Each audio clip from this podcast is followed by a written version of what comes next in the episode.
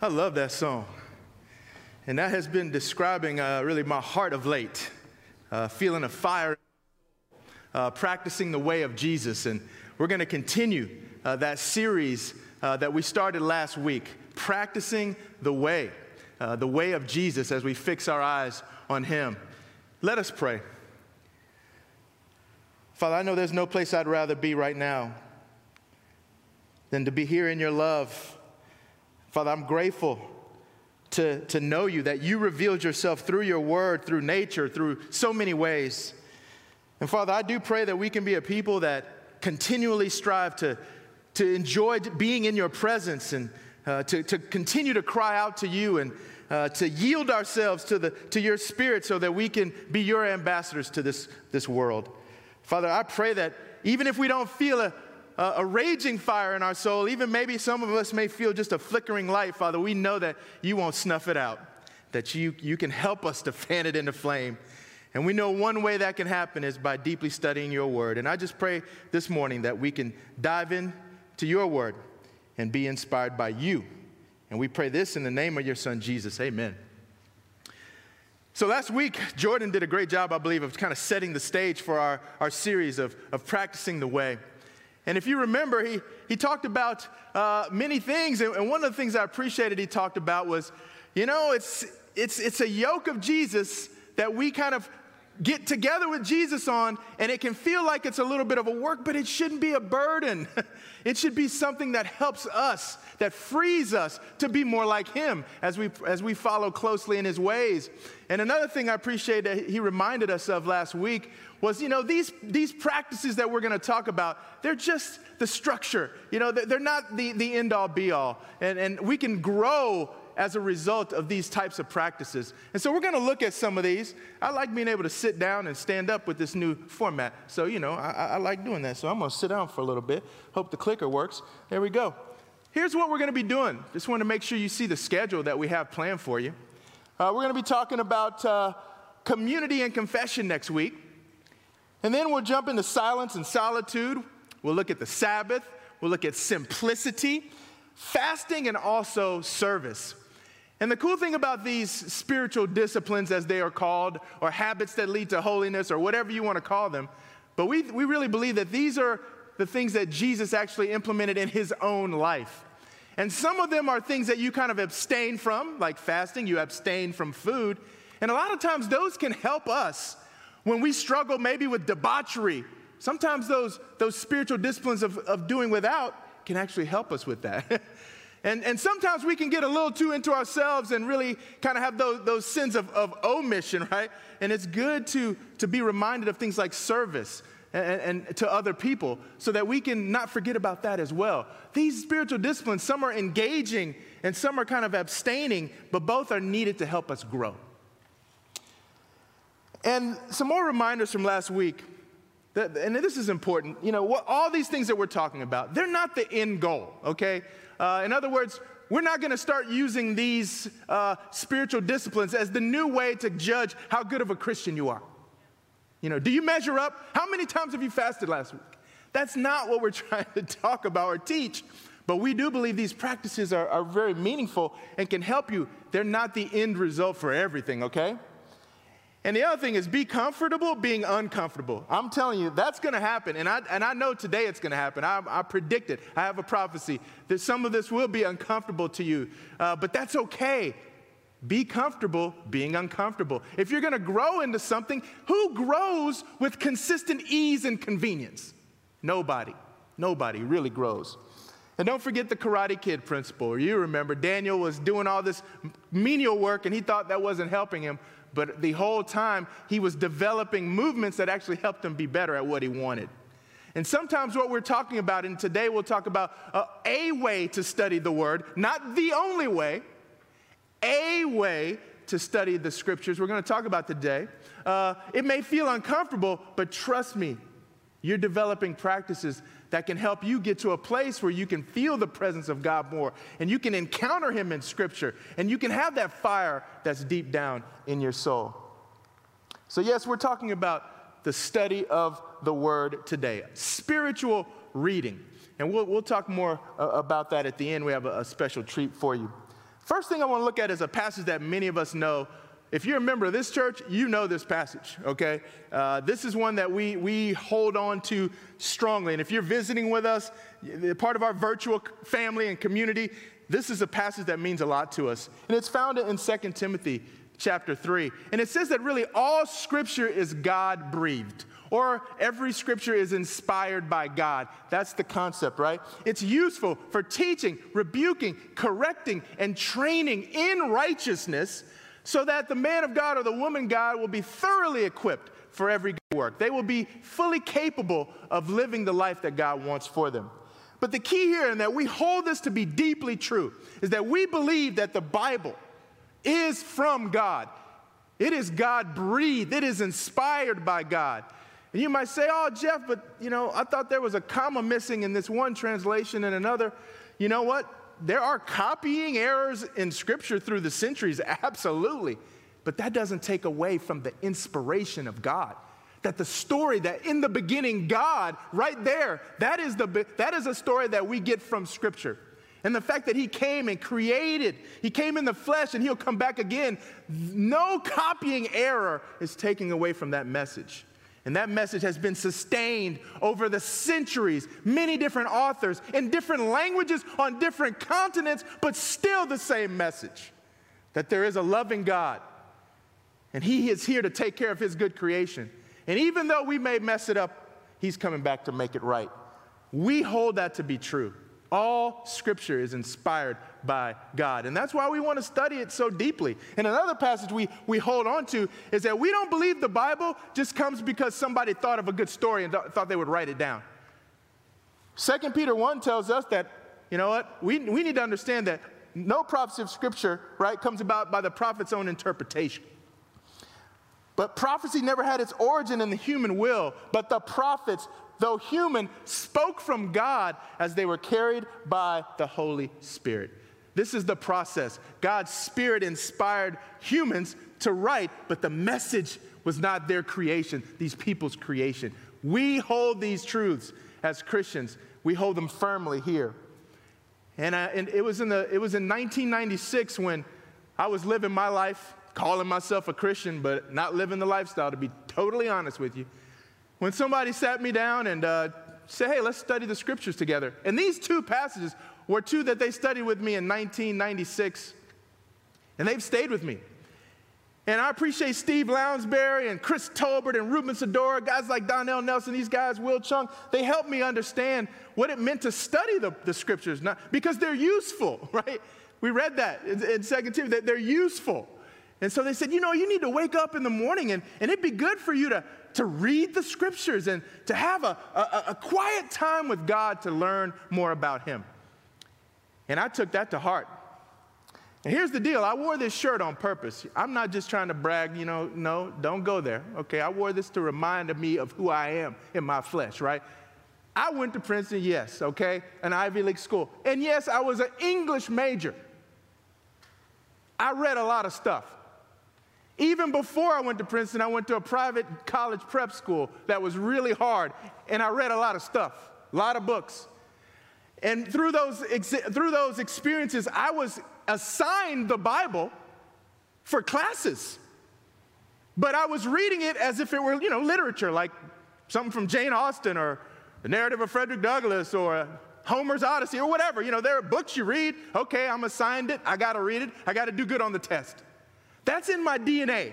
You give me a book, an English major, I'm gonna dive in and I'm gonna try to figure it out and get all the nuggets I can, and then I can explain it, and hopefully I'll get an A. I mean, that, that's in me. That, that's, where, that's the way I come from. But here's what I learned in my quiet time, and some of you have the same challenges, so I'm throwing it out there.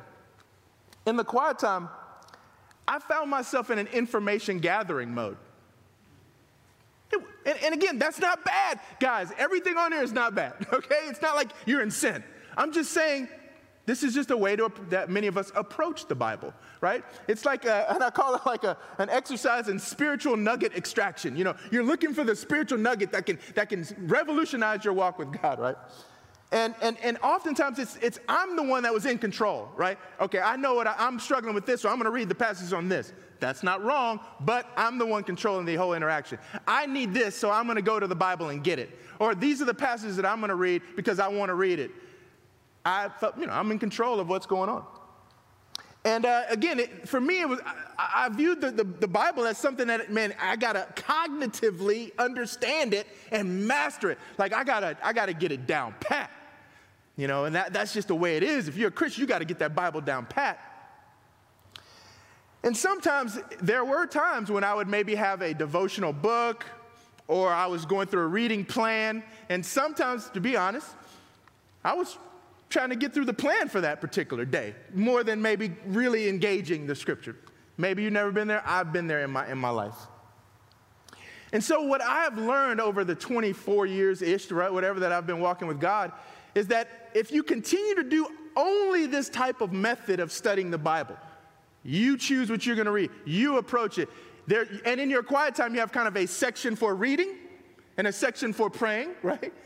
And, and some of you are more artistic. Some of you sing and then read and pray. I mean, we're all different, but a lot of times we don't necessarily combine them all. It's just one section for each reading, praying, you know, singing, something like that. And what I learned is, I think if we're not careful, we can end up in a spot that some really spiritual, spiritually minded people got into. Remember when Jesus in John 5, he told some people, he said, You search the scriptures because you think they give you eternal life. And in some translations, he said, You diligently search the scriptures. I mean, they're going for it. But the scriptures point to me, Jesus said. But you refuse to come to me to receive this life. In other words, they were knowledgeable about the scriptures, but they missed a relational component that was vital. Jesus was the Word in the flesh. He's standing right in front of a people who have read an entire, so much scripture that points to Jesus. He's standing right there and they don't even, re- they don't even recognize it. How can that be? They, they knew the Bible, but there was something maybe that they were controlling. They had an agenda when they were reading the scriptures, and maybe it seeped in there more than they realized. And Jesus said, Hey, I'm right here. I embody everything that the scriptures teach but you, you just refuse to engage with me. And so, what I'm, I'm learning some things about my time with God after these years, and that's what I'm, why I'm, I'm passionate about sharing. Wish I had like an hour, but I don't. I only got a few more minutes, to be honest. But this is what I've been learning. And I've been, I've been sharing this for about two years now. I've, I've been telling you, I'm on a journey here. I don't, I'm not, ma- haven't mastered this.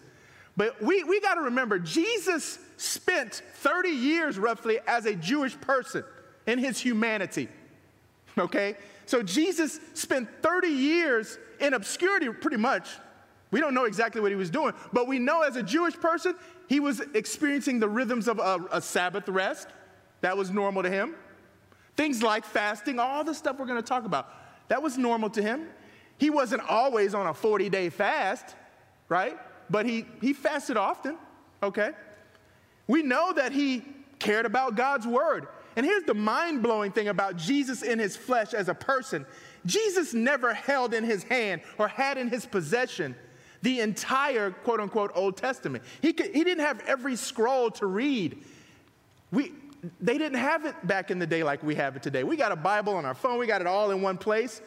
They didn't have the Old Testament in one place. They may have had the whole, maybe Torah, but, and maybe some other books, but that, that's mind blowing. But here's the deal in my time with God, I've been trying to switch some things up. And one of the things is I'm trying to consciously say to God, I want to give you, I'm consenting for you to come in and do what you want to do in this time of reading.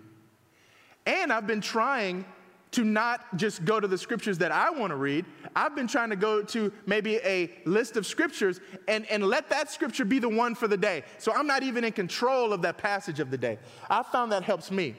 And I'm trying to approach this time in the Word, of studying the Word, as an encounter with God, being in His presence. I don't want to just read the Bible, I want God to use those words to really read me. I want to yield to Him. And I want to read attentively, slowly, and even praying as I'm reading, not as a separate section of my quiet time but incorporating even prayers as I stop and deal with what's going on in my heart. And I just want to be consistently open to God's presence as I'm reading His Word and, and asking what's going on internally.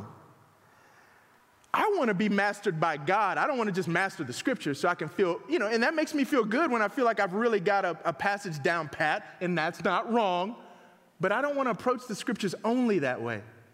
I want God to master me. I want the Spirit to, to, to search me. And I want to learn, I want to practice, even though it's uncomfortable, how to ask myself certain questions about the passage that's right in front of me at the time. And I've been doing that lately, and it's been revolutionary from my walk with God. Absolutely revolutionary. I'll give you just some resources that I've been using. Jordan shared some last week. Here's some that I've been using. The one in the middle I've, I shared two years ago. I've still been reading it, still been going through it. It's very helpful. But this one with 40 days, there's a closer walk with God, it really helps me because it, it, it, helps me to incorporate silence into my Bible study for, for some time before I even enter into a Bible study. And then the cool thing is, it gives me the scripture, so I don't choose it on my own. And so I'm, I'm just yielding, I'm trying to grow, I'm practicing it, and it's, it's somewhat uncomfortable.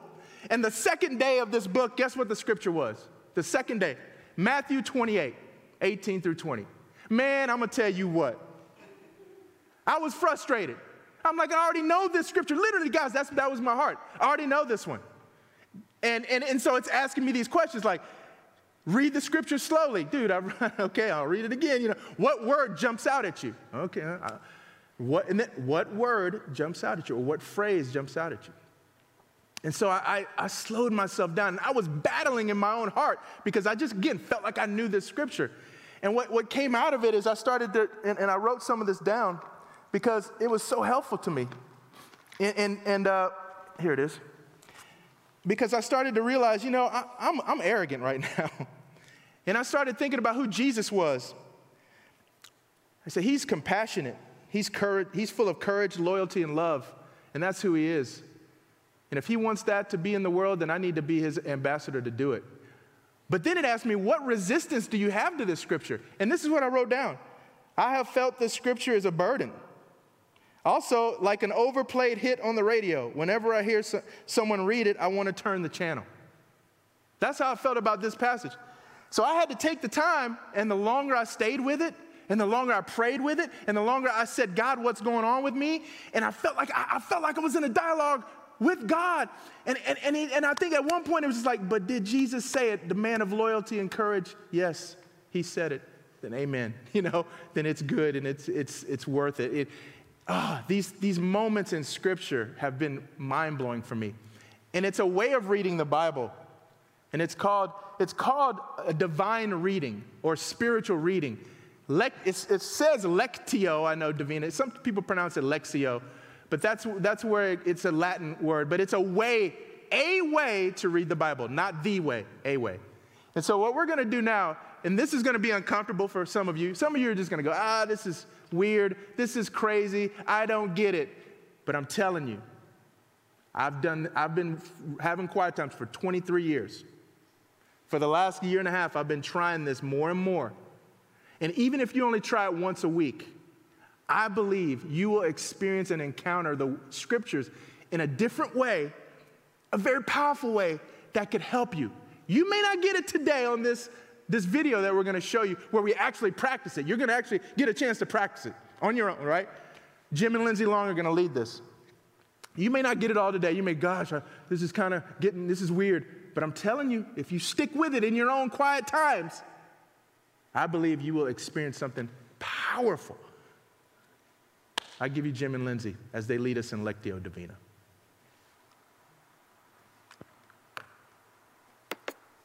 We're going to start the Lectio Divina now, and it comes out of Luke 7, starting in verse 11.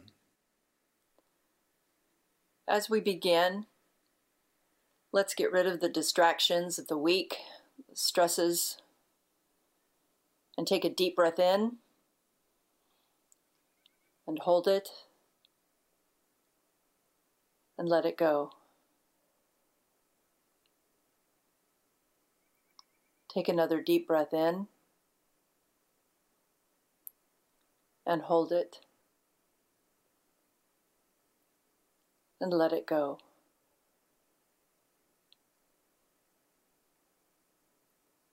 So during this meditation, if at any time you find yourself distracted or your mind is wandering, bring yourself back to your breathing, and that will help refocus you. I'll read through the passage three times. Before each reading, I'll give you a question, something to consider as you listen. There will be a brief pause in between each reading for you to engage with God.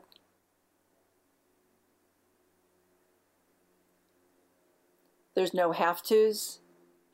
If nothing comes to you, just be present and listen to the passage.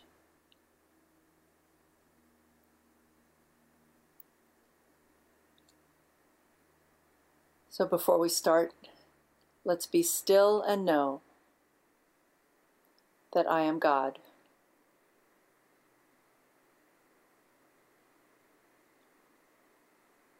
Be still and know that I am.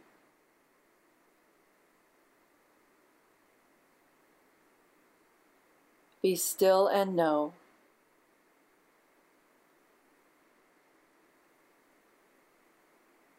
Be still.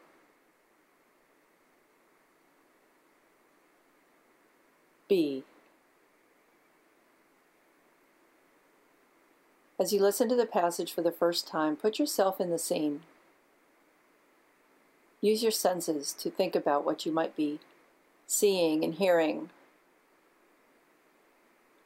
Smells. What's the temperature outside? Where are you in the scene? Maybe you're an observer.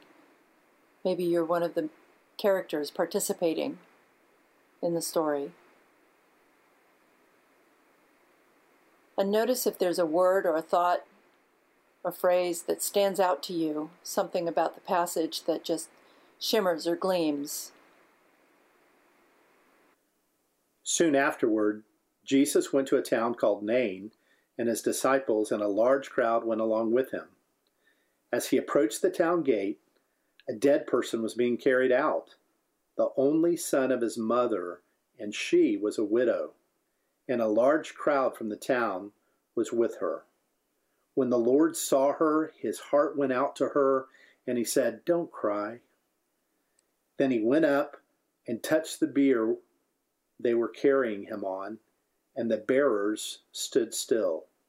He said, Young man, I say to you, get up. The dead man sat up and began to talk, and Jesus gave him back to his mother. They were all filled with awe and praised God. A great prophet has appeared among us, they said. God has come to help his people. This news about Jesus spread throughout Judea and the surrounding country.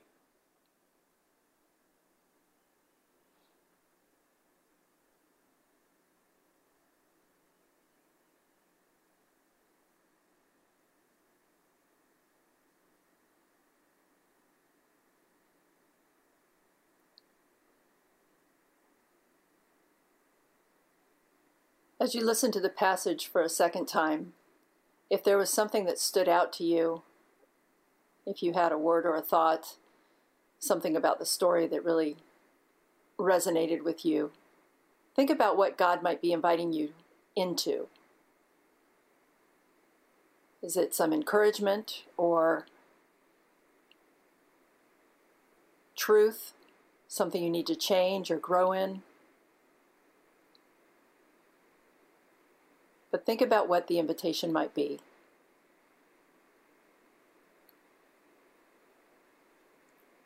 Soon afterward, Jesus went to a town called Nain, and his disciples and a large crowd went along with him.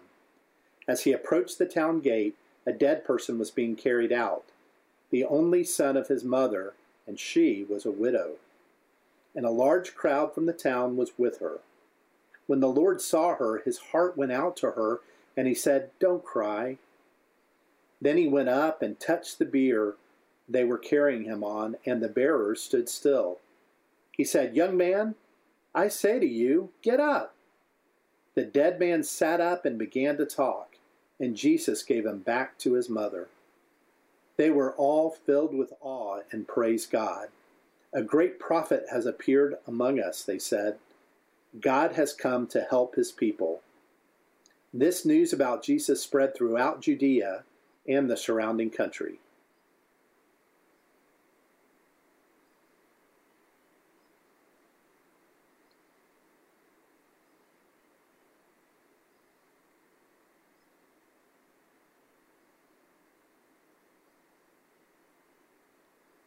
So, as we read the passage for a third time, think about how you'd like to respond to God. If you sensed a invitation to something, what is your response to that invitation? Maybe it's offering a prayer, some worship or praise. Maybe there's concern or fear about a challenge. But think about how you'd like to respond to God's invitation.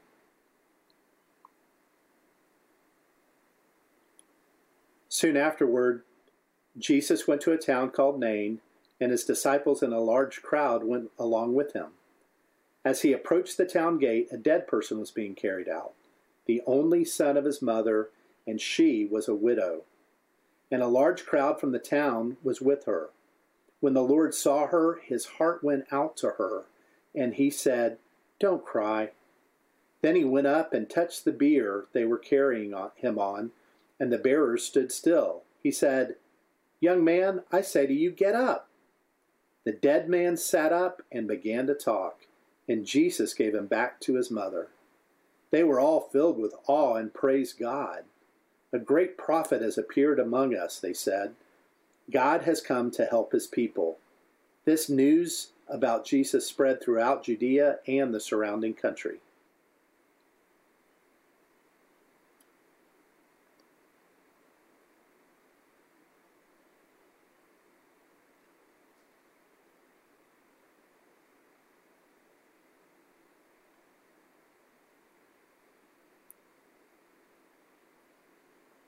So, as we read the passage for the final time, just rest in the words, soak in the passage.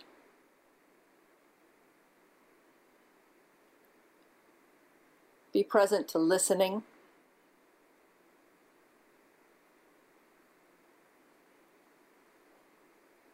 Soon afterward, Jesus went to a town called Nain, and his disciples and a large crowd went along with him. As he approached the town gate, a dead person was carried was being carried out, the only son of his mother, and she was a widow. And a large crowd from the town was with her. When the Lord saw her, his heart went out to her, and he said, Don't cry. Then he went up and touched the bier they were carrying him on, and the bearer stood still. He said, Young man, I say to you, get up. The dead man sat up and began to talk and Jesus gave him back to his mother. They were all filled with awe and praised God. A great prophet has appeared among us, they said. God has come to help his people. This news about Jesus spread throughout Judea and the surrounding country.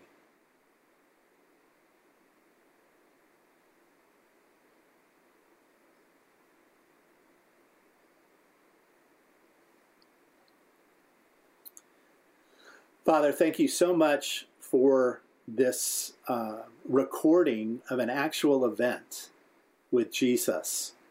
Thank you for the way that he uh, cared for that widow and that we know he cares for us. Father, we pray that this story would work in our minds, our imaginations, and in our heart. In Jesus' name we pray. Amen.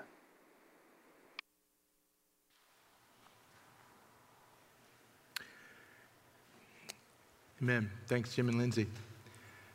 I'm going to say a prayer for the Lord's Supper. And before that, I, I forgot to let you know that we are going to put on our website uh, a, by the end of the day, I believe, uh, a guide to help you in a, in a small group setting if you want to use the material from this message today. And it'll also have a way to go through all of the different uh, movements, so to speak, of Lectio Divina, which can help you personally in your walk. So be looking on our website uh, for that under our nrcoc.org, and you'll see a link, uh, the Practicing the Way. So let me say a prayer for the Lord's Supper. Lord, we thank you for sending Jesus to us. We thank you for inspiring people to record the moments in his life like we just were able to savor. Thank you that we didn't have to rush through it, that we could see ourselves there, an event that really happened. And we remember Jesus, that Jesus, that compassionate Jesus, ready to heal. We thank you that you brought him from death to life as well. And we celebrate that as we take the bread and drink of the fruit of the vine. And we thank you that you will return. And we pray in the name of Jesus. Amen.